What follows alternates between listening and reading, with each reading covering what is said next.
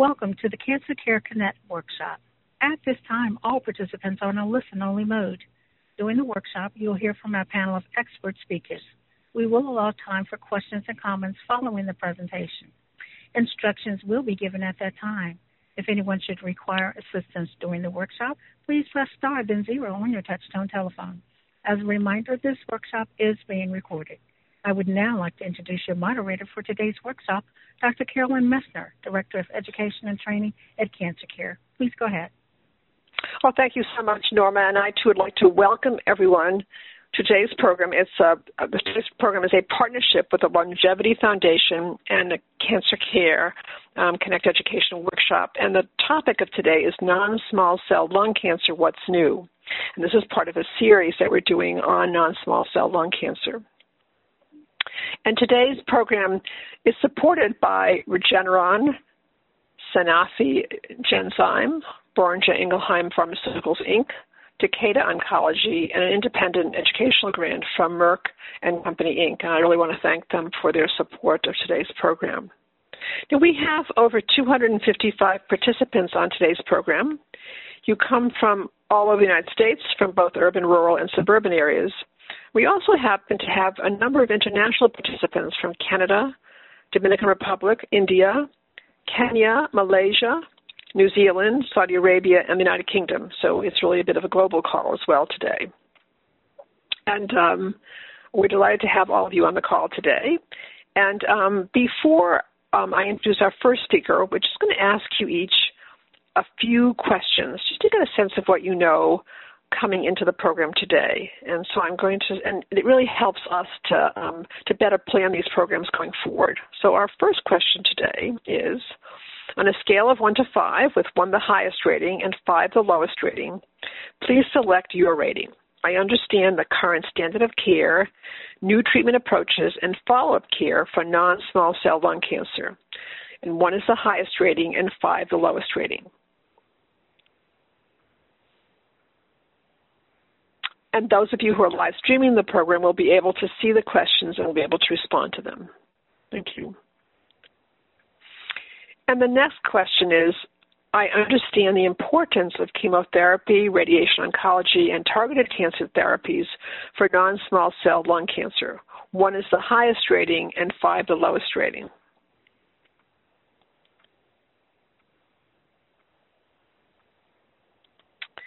And the next question is I understand the role of biomarkers and precision medicine in informing treatment choices for non small cell lung cancer. One is the highest rating, and five the lowest rating. And now just two questions left. I understand how to manage treatment side effects, symptoms, discomfort, and pain for non small cell lung cancer. One is the highest rating, and five the lowest rating.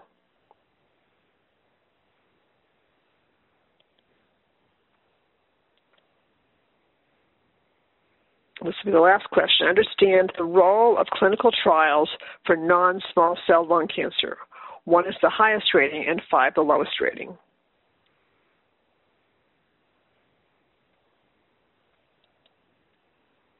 Well, I want to thank everyone for uh, participating in these questions, responding to them.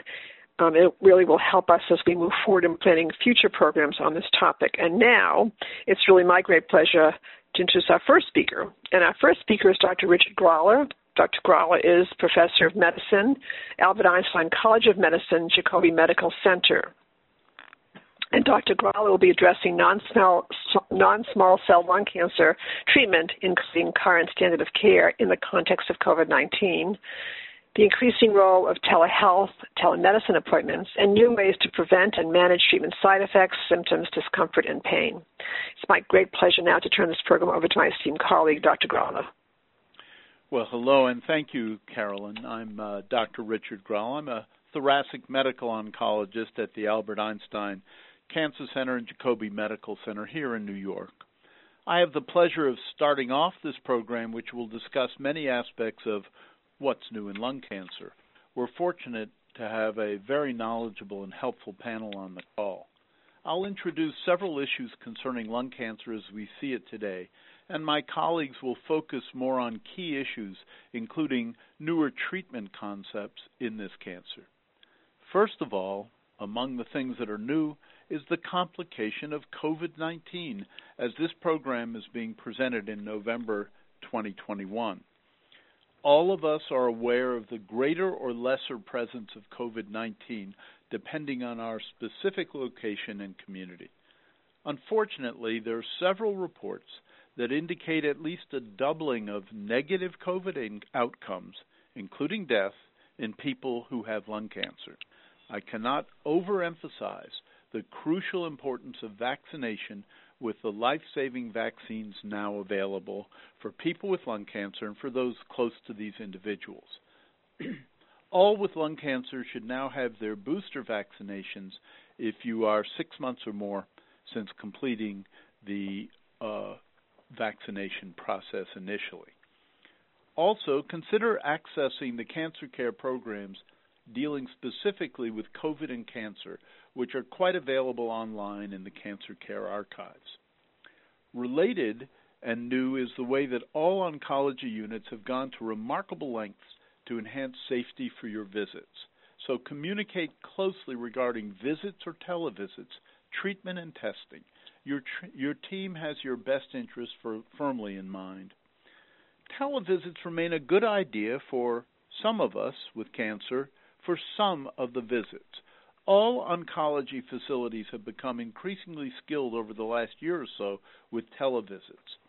Often these are done with video chats using various electronic platforms, but if that's not easy for you, just the phone can often work. Clearly, many visits are better done in person, but you should feel free to discuss your own visits and care, televisits or in person, with your care team. Either way, as with any visit, always have your questions ready, your medications available, and any other relevant information. Just a few decades ago, lung cancer was seen as a malignancy that affected mainly men. And other than a smoking history and exposure to some toxins such as asbestos, few other factors were then seen to be of significance. Today, lung cancer occurs in just about the same number of women as men.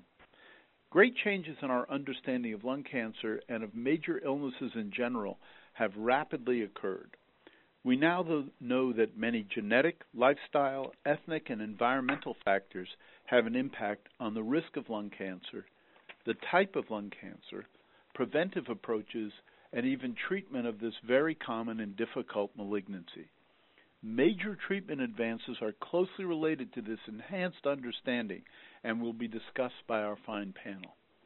It remains true that tobacco exposure, primarily first-hand smoking, is responsible for 80 to 90 percent of lung cancer. Smoking avoidance, that is, prevention of smoking, or cessation, is a key strategy. But since lung cancer is so common worldwide, even the 10 to 20 percent of cases among non smokers account for very large numbers of people. But before we talk about treatment, another newer aspect of lung cancer is the clear evidence that screening for this cancer by using a quick low dose CT scan in higher risk individuals, those with a smoking history, saves lives. If you or someone close to you without lung cancer falls into this group, please ask your healthcare provider about this painless, easy, and fast test, which is covered by most insurance plans. Lung cancer is divided into two basic types small cell or non small cell, but there are further divisions within these types especially within non-small cell lung cancer, and non-small cell is the topic for our program today. In non-small cell lung cancer, the two most common types are adenocarcinoma and squamous cell or epidermoid carcinoma. While these designations are not new, genetic and immunologic specification within these two types are indeed newer and important. These will be addressed shortly and help and you should be aware that they help guide treatment. Once a diagnosis of lung cancer is made, it's important to know the extent of the problem, that is, the stage of lung cancer. We generally think of four stages in non small cell lung cancer. The first two are the more localized stages, stage one and two. Stage 1 includes a smaller tumor confined to the lung. Stage 2, a similar tumor, but with the local lymph nodes in the root of the lung also involved. When lung cancer is detected in the earliest stages, it is highly curable, especially by surgery and by radiation therapy in some people. Newer techniques in both surgery and radiation therapy have allowed for much easier treatment. It is not the scope of today's program to talk in detail about surgical approaches in early stage lung cancer, but please be aware that there's been a great deal of progress in thoracic surgery as well, including the widespread availability of VATS or video assisted thoracic surgery in appropriate patients, of enhanced safety measures, of improved ways of preventing postoperative pain, and shorter recovery period for many patients.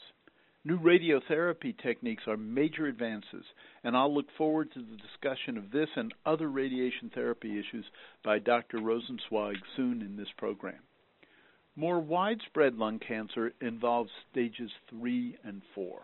Stage 3 is considered to be locally advanced, typically meaning that the lymph nodes in the mediastinum, the area between the two lungs, are involved with the cancer in addition to the primary tumor in the lung. Stage 4 is seen as the spread of the tumor beyond the lung or the finding of pleural fluid around the lung, all indicating metastatic disease. Treatment of stage 4 and frequently of stage 3 often uh, requires a sy- systemic treatment that can treat the whole body, and that includes chemotherapy or newly molecularly targeted treatment or newer immune treatments or combinations of these three treatment approaches. Dr. Halmos will discuss these newer approaches and will emphasize the key role of genetic testing in lung cancer, which refers to a newer concept called precision medicine, which focuses on factors affecting a particular individual's lung cancer and may strongly guide treatment. This has helped guide us to very specific and differing treatments for different people. Clear improvements in treating patients with more advanced lung cancer have dominated treatment thanks to a better understanding of how to tr- treat diverse and different individuals. As just mentioned, we now refer to treatment that affects the whole body as systemic treatment. It may focus on what are called molecular therapies guided by individual genetically determined factors or new immune therapy or immune therapy with uh, with chemotherapy in addition. All of these are guided by individual factors and often by genetic analysis specific to the individual, as will be addressed by Dr. Halmos. Also, marked improvements in preventing side effects of all of these treatments have occurred, which can have a great positive effect on quality of life and making treatment more compatible for many patients and families. Even these quality of life approaches can differ by some specific patient factors. In brief, nausea and vomiting can be completely prevented in most individuals or at least greatly lessened, and hair loss can often be avoided. My colleagues will focus on some of the prominent treatment areas that I have mentioned, and I'll really look forward to their presentations. I'll now turn the program back to Carolyn Messner. Carolyn? Oh, thank you so much, Dr. Gralla. That was an outstanding, really, um, introduction to the call, setting the stage for today's program, uh, covering so many important topics. And um, I should let all of you know that we will be doing another program on uh, COVID-19 itself um, in, in February, so that please stay tuned um, and uh, look forward to um, all of you listening to that program. Um, thank you so much. Thanks so much, Dr. Gralla. Um, and our next speaker is Dr. Balazs Halmos, and Dr. Halmos is Director of Thoracic Oncology, uh, Director of Clinical Care, Ca- Clinical Cancer Genomics, Montefiore Medical Center. And Dr. Halmos will be addressing how genomics, biomarkers, precision medicine inform treatment choices, the role of targeted cancer therapies, chemotherapy, and new treatment approaches, and communicating with your healthcare team about quality of life concerns. It's really my great pleasure now to turn this program over to my esteemed colleague, Dr. Halmos. Thank, thank you so much, Dr. Messner and uh, Dr. Gralla, for the invite, and so nice to be um, in, in, in, this uh, you know, meeting with uh, old colleague and friend Dr. Rosenzweig as well, who was just nominated to be a hero for, for lung cancer, uh, I believe, this week. So congratulations. Uh, Dr. Gralla mentioned biomarkers and molecular genetic testing, and I'm, I'm in clinic today, and I, I, thought I would I would just you know start my conversation with actually bringing in a, a case, uh, an elderly frail patient with uh, just a couple of days ago uh, came in with a new diagnosis of advanced lung cancer, and her family, uh, you know, decided not to pursue any treatment options, but still were willing to come in for a discussion as to, you know, what we would propose. And, you know, as we discussed the options that we could potentially offer, they ultimately agreed to at least running some biomarkers just in case we could find a treatment that could match, uh, you know, this, this lovely elderly patient's profile. And lo and behold, just running, uh, you know, a blood test, a simple test, as of today, we just learned that you know this particular patient is actually a perfect match for a new medicine that, uh, thanks to the clinical research that Dr. Gralla also mentioned, now is available. And this medical medicine comes in a pill form. It's as easy to take as it can be, and you know, can be highly, highly successful for the right patient. And the fact that we can have these conversations today in patients where in the past maybe treatment could not have been appropriate started about 15 years ago when, we discovered a particular subset of patients with lung cancer, especially uh, younger patients, women who uh, did not smoke, they had a particular biomarker identifying their cancers as very sensitive to uh, what's called EGFR targeting agents. Their cancer carried a particular mutation of this EGFR gene that basically just drove the cancer, and we were able to shut it down with the right medicines basically mandating from that on for clinicians to search for this particular biomarker to make sure that we offer our patients the best precision oncology medicine, in that case, an EGFR targeting medication.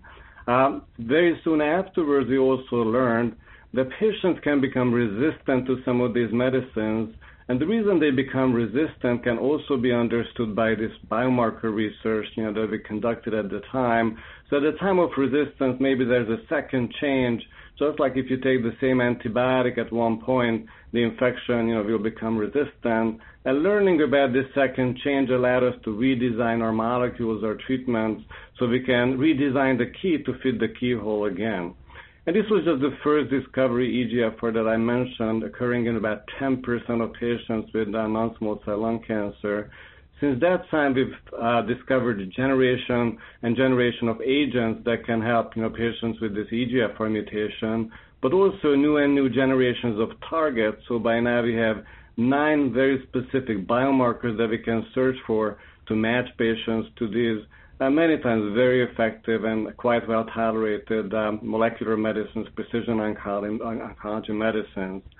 As you can imagine, though, um, more and more of uh, the need for testing uh, puts puts a lot of pressure on the physician to um, you know to, to to to do more and more biopsies, to take more and more tissue. But each and every biopsy is uh, you know potentially risky. So we had to develop the best platform so we can utilize the smallest amount of tissue to give us the best answers. And this is what now comprehensive molecular profiling can offer through special technology called next generation technology. But the name is mi- misleading. It's not next generation. It's, it's really this generation, our generation's technology that we can offer to our patients every day. And not just that, we've also improved our platforms so sometimes we don't even need to take a tissue biopsy. We can just test blood samples very simply because we learned that you know, cancers can give us smoke signals in a way that now we can we, we, can detect from the circulation, and those smoke signals can lead us to, to proper treatment in many cases, such as the patient I described who otherwise was not willing to take a tissue biopsy or consider toxic treatment options. So nowadays we have better platforms and better treatments to offer precision medicine, but we've also witnessed the second revolution just the last five to seven years, and that came from the understanding that most of the cancers that you know we encounter contain a lot of foreign-looking material, and of course our immune system has developed to uh, recognize you know foreign material and attack it and eliminate from from the body uh, how come that the immune system is not able to eliminate cancer cells? Well, we've learned that the cancer cells are also outsmarting the immune system in a way by hijacking a natural mechanism whereby our body avoids the immune system turning against our own, something called checkpoints. These checkpoints can be turned on by the cancer cells And these checkpoints being activated, they serve like a taser gun. They inactivate the incoming immune system. The recognition of this battle between the immune system and our cancer cells uh, led to the recognition that we can now impair that interaction, block that interaction by the development of what's called immunotherapy, leading to well-deserved Nobel Prizes just three years ago. And now these immunotherapies we can use in clinic for our patients, and we can again use biomarkers to identify which cancer has that particular checkpoint activated to the point that some of these medicines might be so active that maybe we do not need to pair them with chemotherapy. But even in patients where maybe the biomarker is not as strongly positive, a combination, a proper combination of uh, standard chemotherapy and immunotherapy can outperform chemotherapy alone. So practically by today, almost all of our patients with a new diagnosis of advanced non-small cell lung cancer will either be receiving precision oncology type medicines called targeted medicines, or they will be receiving some checkpoint inhibitor immunotherapies activating the immune system to do a better job, either alone or in some form of combination with chemotherapy, yielding much, much better outcomes and opening new horizons for our patients. And we've also witnessed that now these medicines, both the targeted medicines and the precision oncology medicines, are brought to earlier stages of disease when we actually have a, chance for cure you know, of our patients, and now we can improve these chances by the addition of these medicines uh, in, in, the, in the, uh, the right patient, right patient profile. And we're developing biomarkers to identify again the proper matches and the uh, proper situations where we can use these medicines the most successfully. Now, of course, quality of life remains a very important aspect of, uh, managing our patients the best. And again, the good news here is that both targeted therapies and immunotherapies have better safety profiles than what you might have heard about in terms of conventional cancer medicines such as chemotherapy medicines still, there are certainly new chapters to learn as to how to properly uh, manage the side effects of targeted medicines, many times including things like diarrhea or skin rashes. But we have very good ways of managing those uh, uh, to the best effect. And immunotherapies, which now can overactivate the immune system, not just to attack the cancer, but to turn against our own body as well. But just the last few years, we've learned so much about how to recognize these side effects and how to manage them that the quality of life of many of our patients can be very well maintained. So we've definitely seen two ways of, of, of, a massive revolution as to how we can manage our patients the best way with advanced non-small cell lung cancer. And we want to continue to invest into biomarker development and new, you know, medication development through good clinical research so that we can improve the chances of our patients even better in the future. And I think I'll, stop there, and hopefully I'll be able to address some some questions later on. Oh, thank you so much, Dr. Halmos. That was really outstanding and just a wonderful review of all the treatments that are available and just all the new things. And all the example you started with was really very um, inspiring, I think, to many of our participants to hear um, that treatment was available. And uh, what sometimes people expect for treatment is very different than what a physician can offer in terms of minimal um, side effects and really managing the, the patient's cancer very well. So thank you. Excellent. I'm sure there'll be questions for you during the Q&A. And our next speaker is Dr. Kenneth Rosenzweig, and Dr. Rosenzweig is um, professor and chair, Department of Radiation Oncology, Icahn School of Medicine at Mount Sinai, system chair, Mount Sinai Health System, and Dr. Um, Rosenzweig also is um, Cure Magazine 2021 Lung Cancer Hero, and so uh, nominated for that. And uh, so, congratulations, Dr. Rosenzweig. And Dr. Rosenzweig will be addressing the role of radiation of radiation oncologist in treating non-small cell lung cancer, including types of radiation treatments how clinical trials contribute to treatment options, guidelines to prepare for telehealth, telemedicine appointments, including technology, list of questions, follow up care, and discussion of open notes.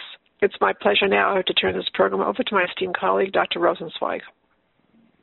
Hi, thank you very much, Dr. Messner, for that very kind introduction. Um, so I'm very lucky to follow up after uh, two excellent speakers, so I can just uh, add on to what they said. Um, and like Dr. Gralla mentioned, for early stage lung cancer, uh, there have been a lot of improvements in um, how we use radiation therapy uh, to cure that. So by early stage, uh, we mean a tumor that's in the lung that hasn't spread anywhere. Um, so traditionally, um, these tumors uh, are resected. You know, there's surgery for them. But some people are unable to tolerate surgery because they have lung problems or heart problems or other medical issues. And radiation is a very effective way to take care of them. And really, in the, about the past 10 to 15 years, a new technique has developed. Um, it has two different names uh, stereotactic body radiation therapy, or SBRT, or stereotactic ablative body radiation, SABR. Um, both names are equivalent. Um, I'm sorry, it's just confusing out there in the literature for that.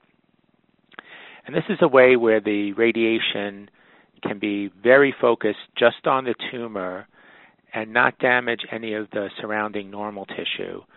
So it delivers a dose of radiation to the tumor, uh, shields the normal tissue, and that's enough to um, uh, destroy the tumor and uh, cure the patient of their lung cancer. And this has been a, a very effective technique, and it's in use uh, pretty much at every clinic uh, uh, these days.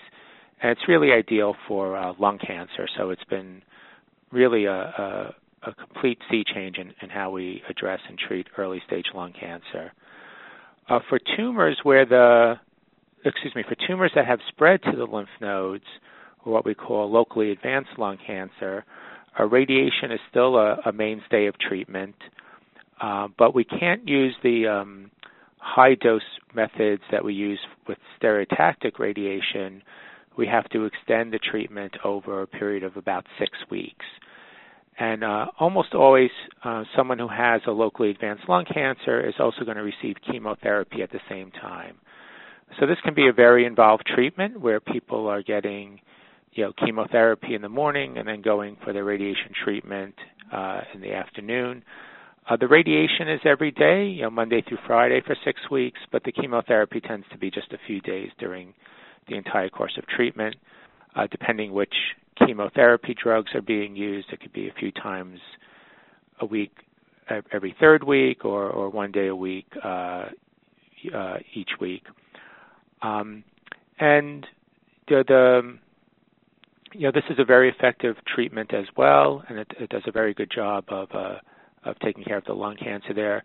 There's a bit more side effects just because there's more parts of the body, uh, you know, uh, being exposed to radiation. So uh, some people develop some difficulty swallowing during treatment, and, and those side effects could be managed um, during the course of therapy. Um, and afterwards, and as the previous two speakers discussed, you know, immunotherapy has been shown to be very effective after chemotherapy and radiation for locally advanced lung cancer. And it's kind of a way for the immunotherapy to kill any cells that might be left behind in the body and it's been shown to really help people live longer and, and curing more people. So that just also in the past five years has been a very radical change in how we treat people. Uh, for situations where the tumor has spread outside of the lung or, or metastatic lung cancer, uh, radiation is very effective uh, for taking care of any spots that are causing problems.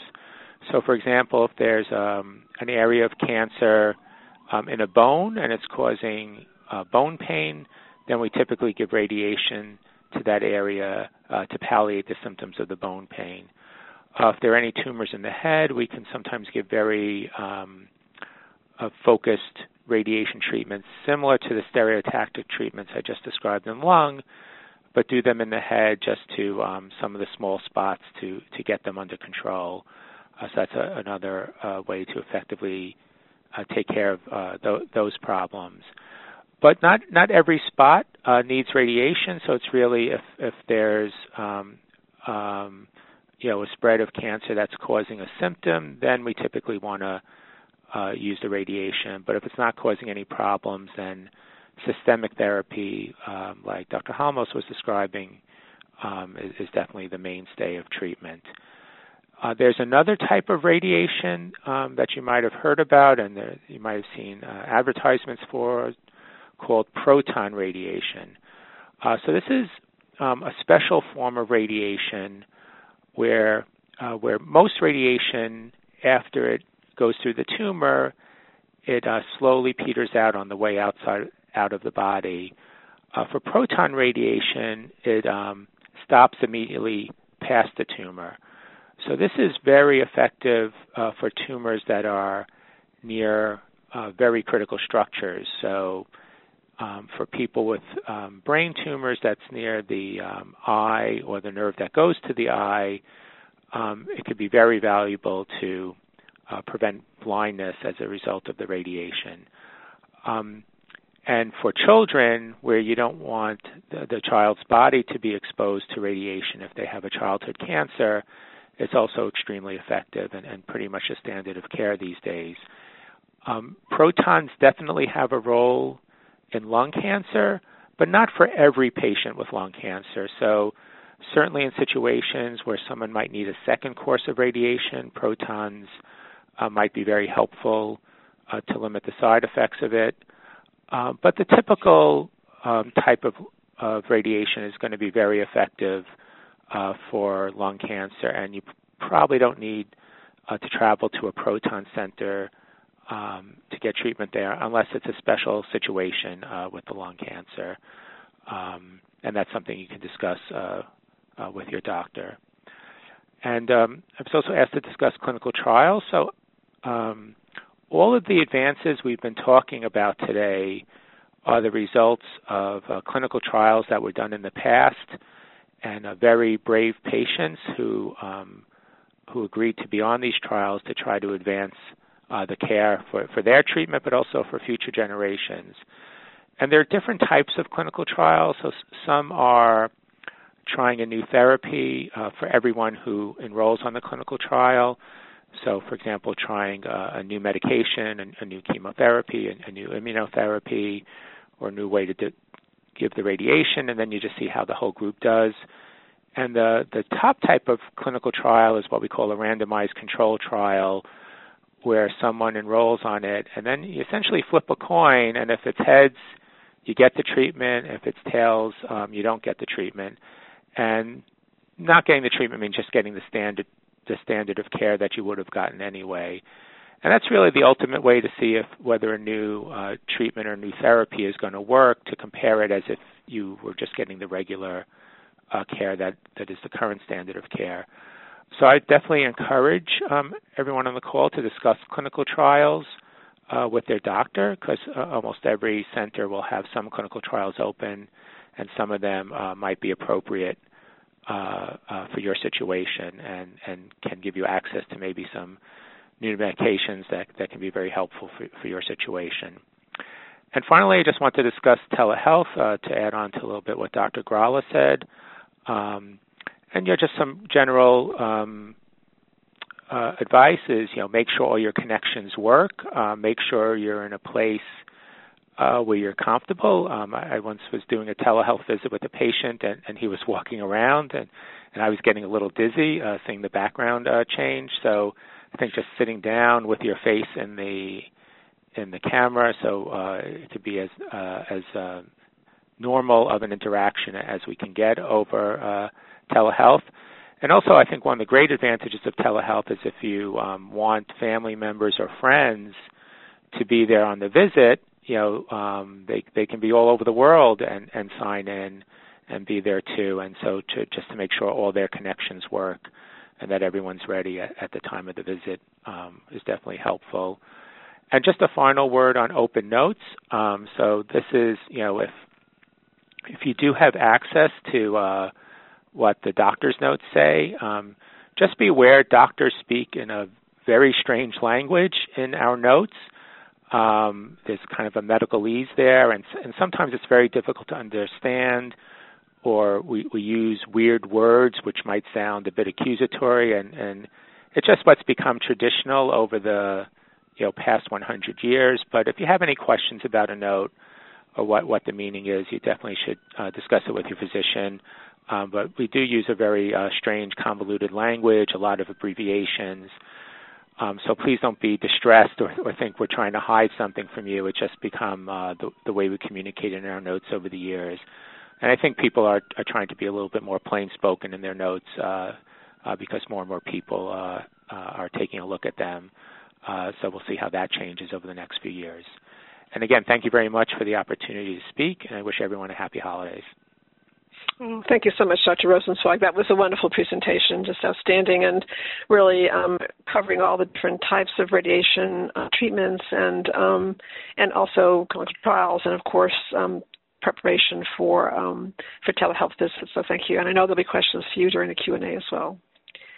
And our next speaker is Ms. Diana Bearden, and Ms. Bearden is an oncology dietitian um, at the Michael E. DeBakey VA Medical Center, and Ms. Bearden will be addressing nutrition and hydration concerns and tips. It's my pleasure now to turn this program over to my esteemed colleague, Ms. Bearden. Thank you so much, Carolyn. I'm so excited to be part of today's presentation. So nutrition and hydration are essential, and um, it's very important that you um, are eating properly and taking in the proper hydration to help you not only do the things that you enjoy, but also tolerate your treatment as well as possible. Oftentimes, there can be some modifications um, during your treatment, even after your treatment, possibly. Um, and the goal for that is to manage your side effects to help you optimize your nutritional intake. So keeping your um, weight stable to making sure that you're getting enough protein and calories and fluid are all very important um, in your tolerance to treatment and your outcomes. So some potential side effects that can happen um, during cancer treatment are things like dry mouth, possibly difficulty swallowing. There may be some changes in taste, possibly a decrease in appetite, and maybe an increase in fatigue. But um, connecting with your healthcare team is absolutely essential, and I always encourage patients to do this. Know your healthcare team, know how to contact them. Um, there are many members of your healthcare team, and we're all here to help support you. The dietitian specifically can help with modifying textures um, as needed for you to tolerate your diet better. They can also help provide you calorie and protein goals, help you find foods that will be more um, appropriate for what your specific healthcare needs are. Each one of us are very unique, and the foods that are best for us may change just based on other health issues that we're dealing with in, in conjunction with the cancer. And so asking to meet with your dietitian is completely appropriate. And um, there may be some times where they um, discuss maybe a a, an oral drink, a supplement to help if you're having trouble with getting enough nutrition in with whole foods, um, and that's appropriate as well. Although I always make sure to let patients know eating whole foods is really the first the first line, and it's really the best way to nourish ourselves. But we do want to make sure that the ultimate goal is for you to avoid weight loss and the reason why that's so important is because when you're going through cancer treatment, if you're starting to lose weight, oftentimes it can um, impact your lean muscle mass, which is the muscles that help us breathe, help us swallow, help us get up and move around and do the things that we enjoy. And so maintaining your weight is really in an effort to preserve that lean muscle mass. So, talking with your healthcare team about meeting with your dietitian can help you um, just ensure that you feel comfortable with that information. Now, there are medications to help with side effects. I always recommend that patients talk with their healthcare team as soon as they notice a change um, in the way that they're tolerating their diet, any new symptoms that arise, and always talking with the healthcare team sooner than later is better. That way we can help you more quickly and, and alleviate any additional stress or side effects um, that, that could continue to become more, uh, more present. Um, hydration sometimes gets lost in the mix when we're talking about eating. So I always like to take a moment just to set this aside. Um, dehydration can be um, a side effect from from the treatment itself, um, or just from poor appetite and less intake. And so, dehydration can actually increase nausea, increase fatigue, make you feel dizzy, lightheaded, and getting enough fluid in each day is so important. Each person on average needs between 8 and 10 8 ounce glasses of fluid a day, and a fluid is anything that's liquid at room temperature, such as milk, water, sports drinks drinks, um, juice. Um, and so understanding what your unique needs are are also very important. In closing, there are several members of the healthcare team dedicated to you and making sure that you have what you need in order to be as successful as possible during your cancer therapy. And so please know them to reach out to them, and the sooner you reach out to them, the better. Thank you for allowing me to be part of today's presentation. Carolyn, I'm going to hand the line back over to you. Oh, thank you so much, uh, Ms. Bearden. That was wonderful. Just a very informative presentation and something to everyone to keep uh, keep aware of and to meet with your dietitian when you're undergoing treatment. Thank you so much, even before and after as well. Thank you. And our next speaker is Dr. Amy Moore, and Dr. Moore is Vice President, Global Engagement and Patient Partnerships, LUNGevity Foundation. And Dr. Moore will be addressing LUNGevity Foundation's free programs and services and the LUNGevity, um, the Lung Cancer Helpline um, and website as well, and giving you information about how to access resources from them. It's really my great pleasure. And we are also partnering with um, the LUNGevity Foundation on this entire lung cancer series, on and all the programs we do on lung cancer. And so it's really my great pleasure now to turn this program over to my esteemed colleague, Dr. Moore. Thank you, Carolyn, and it's an honor to be with this esteemed panel today. So, LUNGevity is the nation's leading lung cancer nonprofit, and we're changing outcomes for people with lung cancer through research, education, and support. LUNGevity initiatives position us as thought leaders in the lung cancer advocacy community, providing programs and driving change for those with lung cancer today and in the future. People impacted by lung cancer can get help navigating their cancer from our website, our lung cancer helpline, and from survivor and caregiver mentors who've been where they are. Our peer-to-peer lifeline support program connects lung cancer patients, survivors, and caregivers to mentors to get and give advice, encouragement, and hope. We have virtual patient Zoom meetups four times a week where multiple uh, private patient and caregiver groups online, and we provide multiple ways for people to get involved in the fight against lung cancer. We also have online groups for different oncogene or biomarker types, as well as for those diagnosed with small cell lung cancer. We also have multiple in-person events across the country to educate and support patients at the community level. And just last week, we launched our lung cancer patient gateway, starting with the KRAS gateway. These are really one-stop shops where patients and caregivers can find information about their lung cancer subtype, find a specialist, learn about clinical trials, connect with their community, read the latest news, and find events. And as Dr. Halmos mentioned, biomarkers and knowing your biomarker is critically important for ensuring optimal outcomes in lung cancer. So LUNGevity is proud to have launched our November campaign where we encourage you to know your biomarker. And that's part of our broader No One Missed campaign to make sure that everyone knows about the importance of comprehensive biomarker testing in lung cancer. So, as we're in Lung Cancer Awareness Month, I just want to remind everyone that anyone with lungs can get lung cancer, and we want patients and their families to know that they don't have to go through this alone. So, please visit our website, www.lungevity.org, or call our helpline at 844 360 5864 to get connected. Again, thank you for the opportunity to highlight our support services and please reach out if we can be of assistance. So I'll turn it back over to you, Carolyn.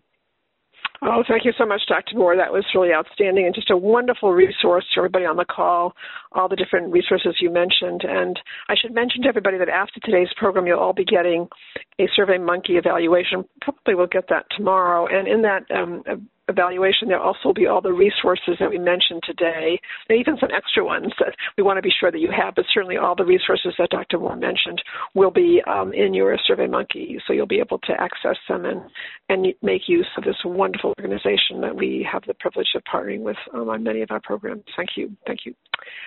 Um, and I'm just going to say a few words about uh, free programs and services, and then um, we're going to um, um, before, and then I'll move on, but I just want to say I'm Carolyn Messner. I'm Director of Education Training with Cancer Care. And um, I want to um, address with all of you just the free services you can access from Cancer Care. So, Cancer Care is a national organization, it's been around for about 75 years, and we offer a host of services offered primarily by oncology social workers, about 40 oncology social workers who staff our Hope Line. Um, and um, who contact you can call cancer care or you can visit our website to access just support from and guidance from our oncology social workers. In addition we offer online support groups. We offer practical and financial assistance um, we also have um, a case management uh, unit, um, and they actually help tremendously with people getting resources that they may not be able to access from cancer care and from their own local communities. And we will help them, we'll help to connect them with those resources, really connecting them virtually. So we don't just give you a list of places to call. We actually call or go with you um, to their websites and be sure that you're connected and your needs are met um, before we say, okay, now you've got that need met. Is there anything else we can help with? Um, we also offer these workshops, and we also offer a number of publications as well. Um, so that uh, there's quite a bit of information you can access from us. So. Um, um, and now, before we move on to the Q and A, we're going to just ask you a few questions, and then we're going to, um, um, and then we're going to actually go on to our the Q&A with all of our speakers. So I'm going to start with our first question. And again, those of you who are live streaming the call today will be able to answer these questions. As a result of what I learned in this workshop, I have greater confidence in my knowledge of the current standard of care, new treatment approaches, and follow-up care for non-small cell lung cancer. One is the highest rating and five the lowest rating. And the next question is, as a result of what I learned in this workshop, I have greater confidence in my knowledge of the importance of chemotherapy, radiation oncology, and targeted cancer therapies for non-small cell lung cancer. One is the highest rating and five the lowest rating.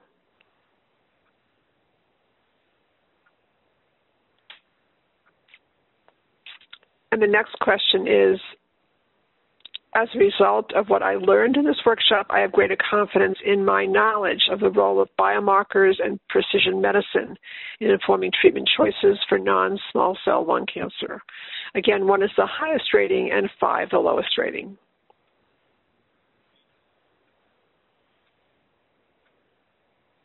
And now just two more questions.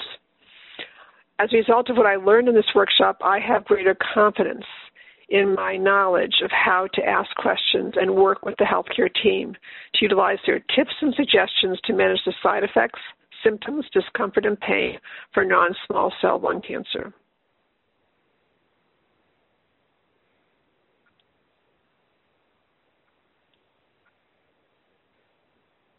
And then this will be the last question. As a result of what I learned in this workshop, I have greater confidence in my knowledge of participating in clinical trials for non small cell lung cancer. One is the highest rating and five the lowest rating.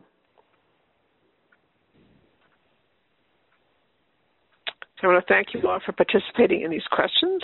And now we have time for questions from all of you to our speakers. And so I'm going to um, ask Norma to bring all of our speakers on board, and um, we're going to, um, and Norma, if you could explain to people how to queue up for questions, I'm going to try to take as many of your questions as possible. Thank you. Ladies and gentlemen, to ask a question, please press star then one on your touchtone telephone. If your question has been answered or you wish to remove yourself from the queue, you may press the pound key. Those of you on the web may submit questions by clicking Ask a Question. So we and have again, a question to ask a question, just press star one. And we have a question from one of our online participants. Um, uh, a patient with non-small cell lung cancer, stage four, Pembro, since August 2018. I was never able, never, never was, never, I never was able to check with mutations. Should I ask for it Pembro or is working very well. All tumors from liver disappeared. Is there any proposal for checking things? Dr. Gralla and Dr. Halmos, would you like to address this question? Well, uh, it's a very interesting point, but I would say that if, and I take it by Pembro, you mean pembrolizumab, um, that if uh, you are responding well to this, then that is probably the driver of your cancer, that is the immune uh, therapy aspect. And I'm assuming that pembrolizumab is the only treatment you're currently on. And if that's so, and if things are going very well, then uh, I think I would stay with it and probably would not see uh, the need to do a molecularly uh, uh, to do a molecular testing at this time. I would assume that you had PDL1 testing, and uh, that uh, I would probably go that route upon relapse of the tumor, then I think that rebiopsy and molecular testing at that time might be called for. I'll be interested to see if Dr. Halmos has a different view.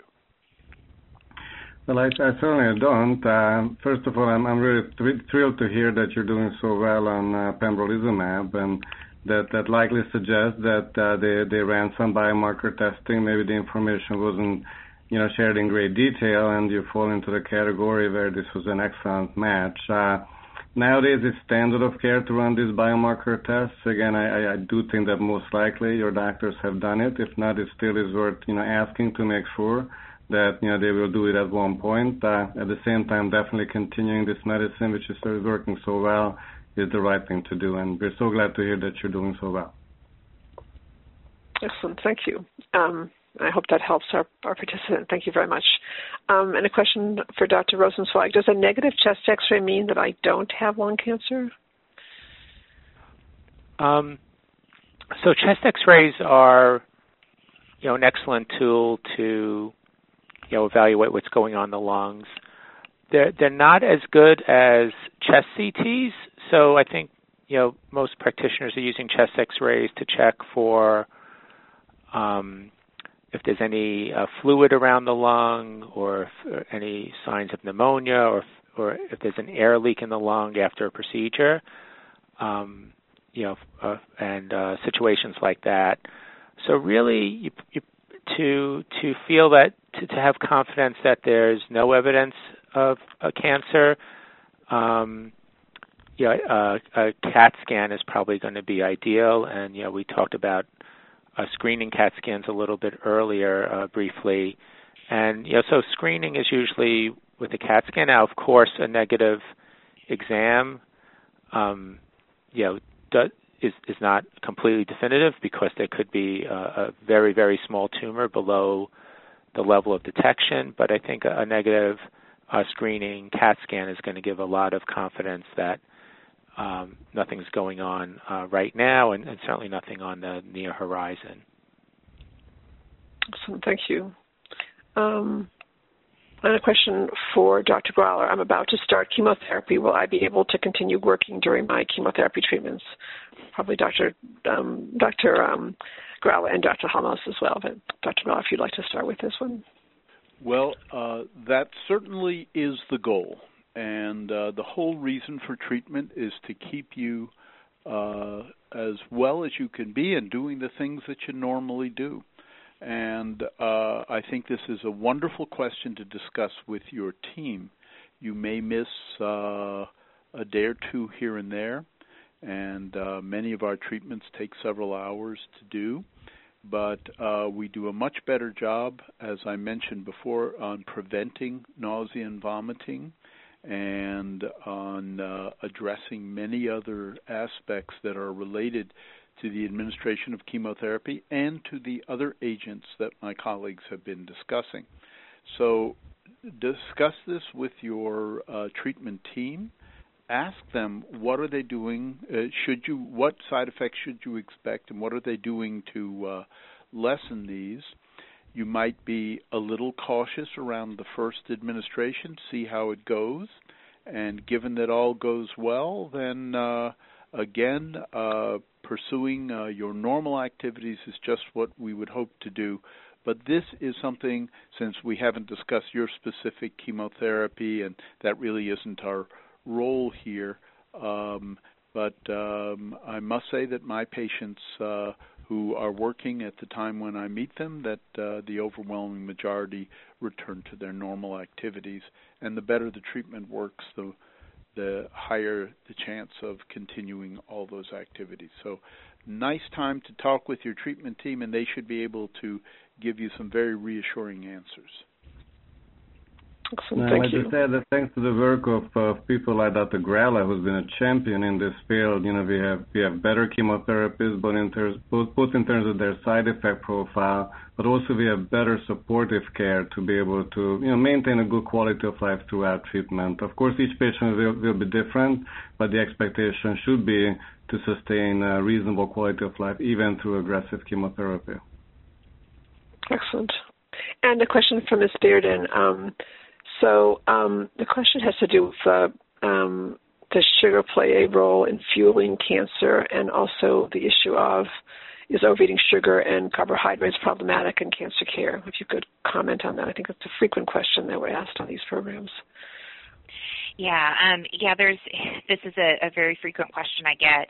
So what we I think want to kind of turn around and think in, in a different way with eating is nourishing our bodies and thinking of food as nourishment and um, protein, um, complex carbohydrates, plant-based foods, um, dairy products, et cetera. Those are whole-based foods, uh, whole foods that give us a lot of nourishment.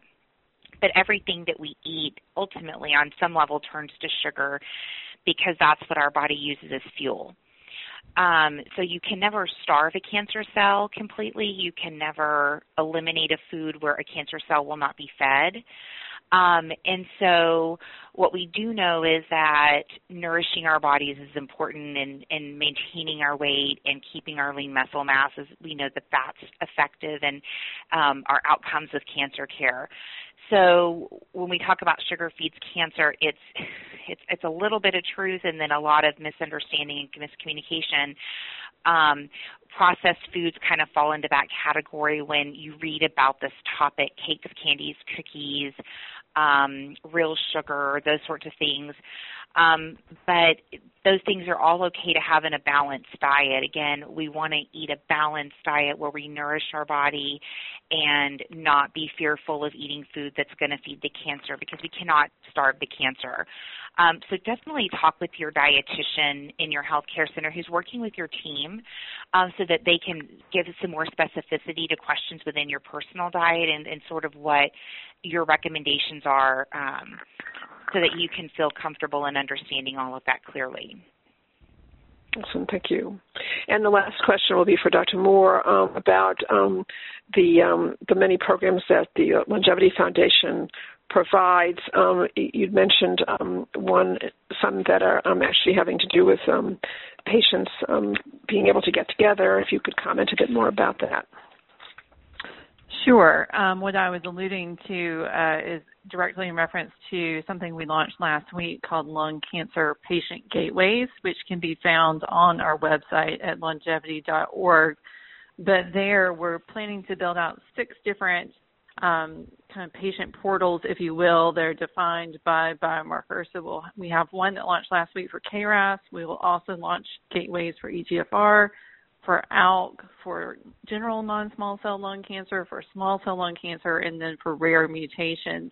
And on those, there is an opportunity to join a community. So we have a number of LUNGevity Facebook groups, and there are a number of um, patient groups that have developed over time as the number of biomarkers has increased. So patients might be familiar with ones called the KRAS kickers or the ROS wonders or EGFR resistors, so they can connect to those online patient groups and then we also have a calendar of events of different um, opportunities for, for patients and caregivers to connect both virtually and in person. So there are multiple ways that patients can get plugged in with their peers and participate in events that will provide support and connection. Oh, thank you. I want to thank I want to thank all of our speakers. You've really been phenomenal. Um, this has been an amazing, amazing program, and we could go on all afternoon because there are lots more questions in queue. So I want to kind of address that. But I first of all want to thank our speakers, and I want to thank our participants as well for asking such really excellent questions, and with many more um, to be asked. So I, I, I, want to address that first of all. For those of you who asked a question, for those of you who still have a question to ask, and for those of you who are now thinking of questions you'd like to ask, we ask you to go back to your treating healthcare team with your questions. They know you the best and they can certainly address your questions. That's really very important. You also will have um, other resources provided to you in addition to your healthcare team. Certainly, the LUNGevity Foundation um, is, a, is a great organization to um, to contact, as well as Cancer Care for some of our supportive services. And your own healthcare team, their supportive services. Remember, your healthcare team, as has been pointed out, consists of many different disciplines who can help you.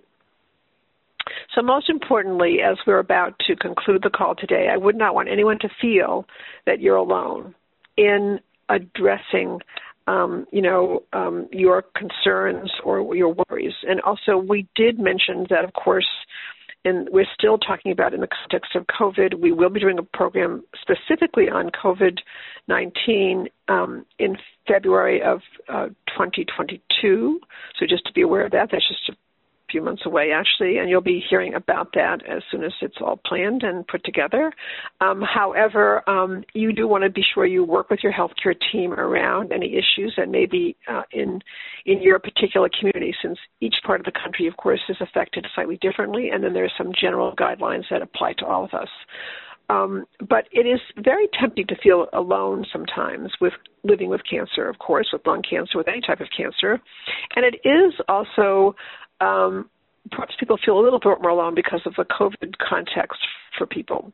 So I want you to all know that you're part of a very large community of support out there, lots of resources for you to connect with, whether it be an online support group, um, a, group through LUNGevity, the, the, different groups that they're developing, um, one of uh, our, our, cancer uh, care uh, circles or um, wellness uh, um, activities that we have um, or support groups.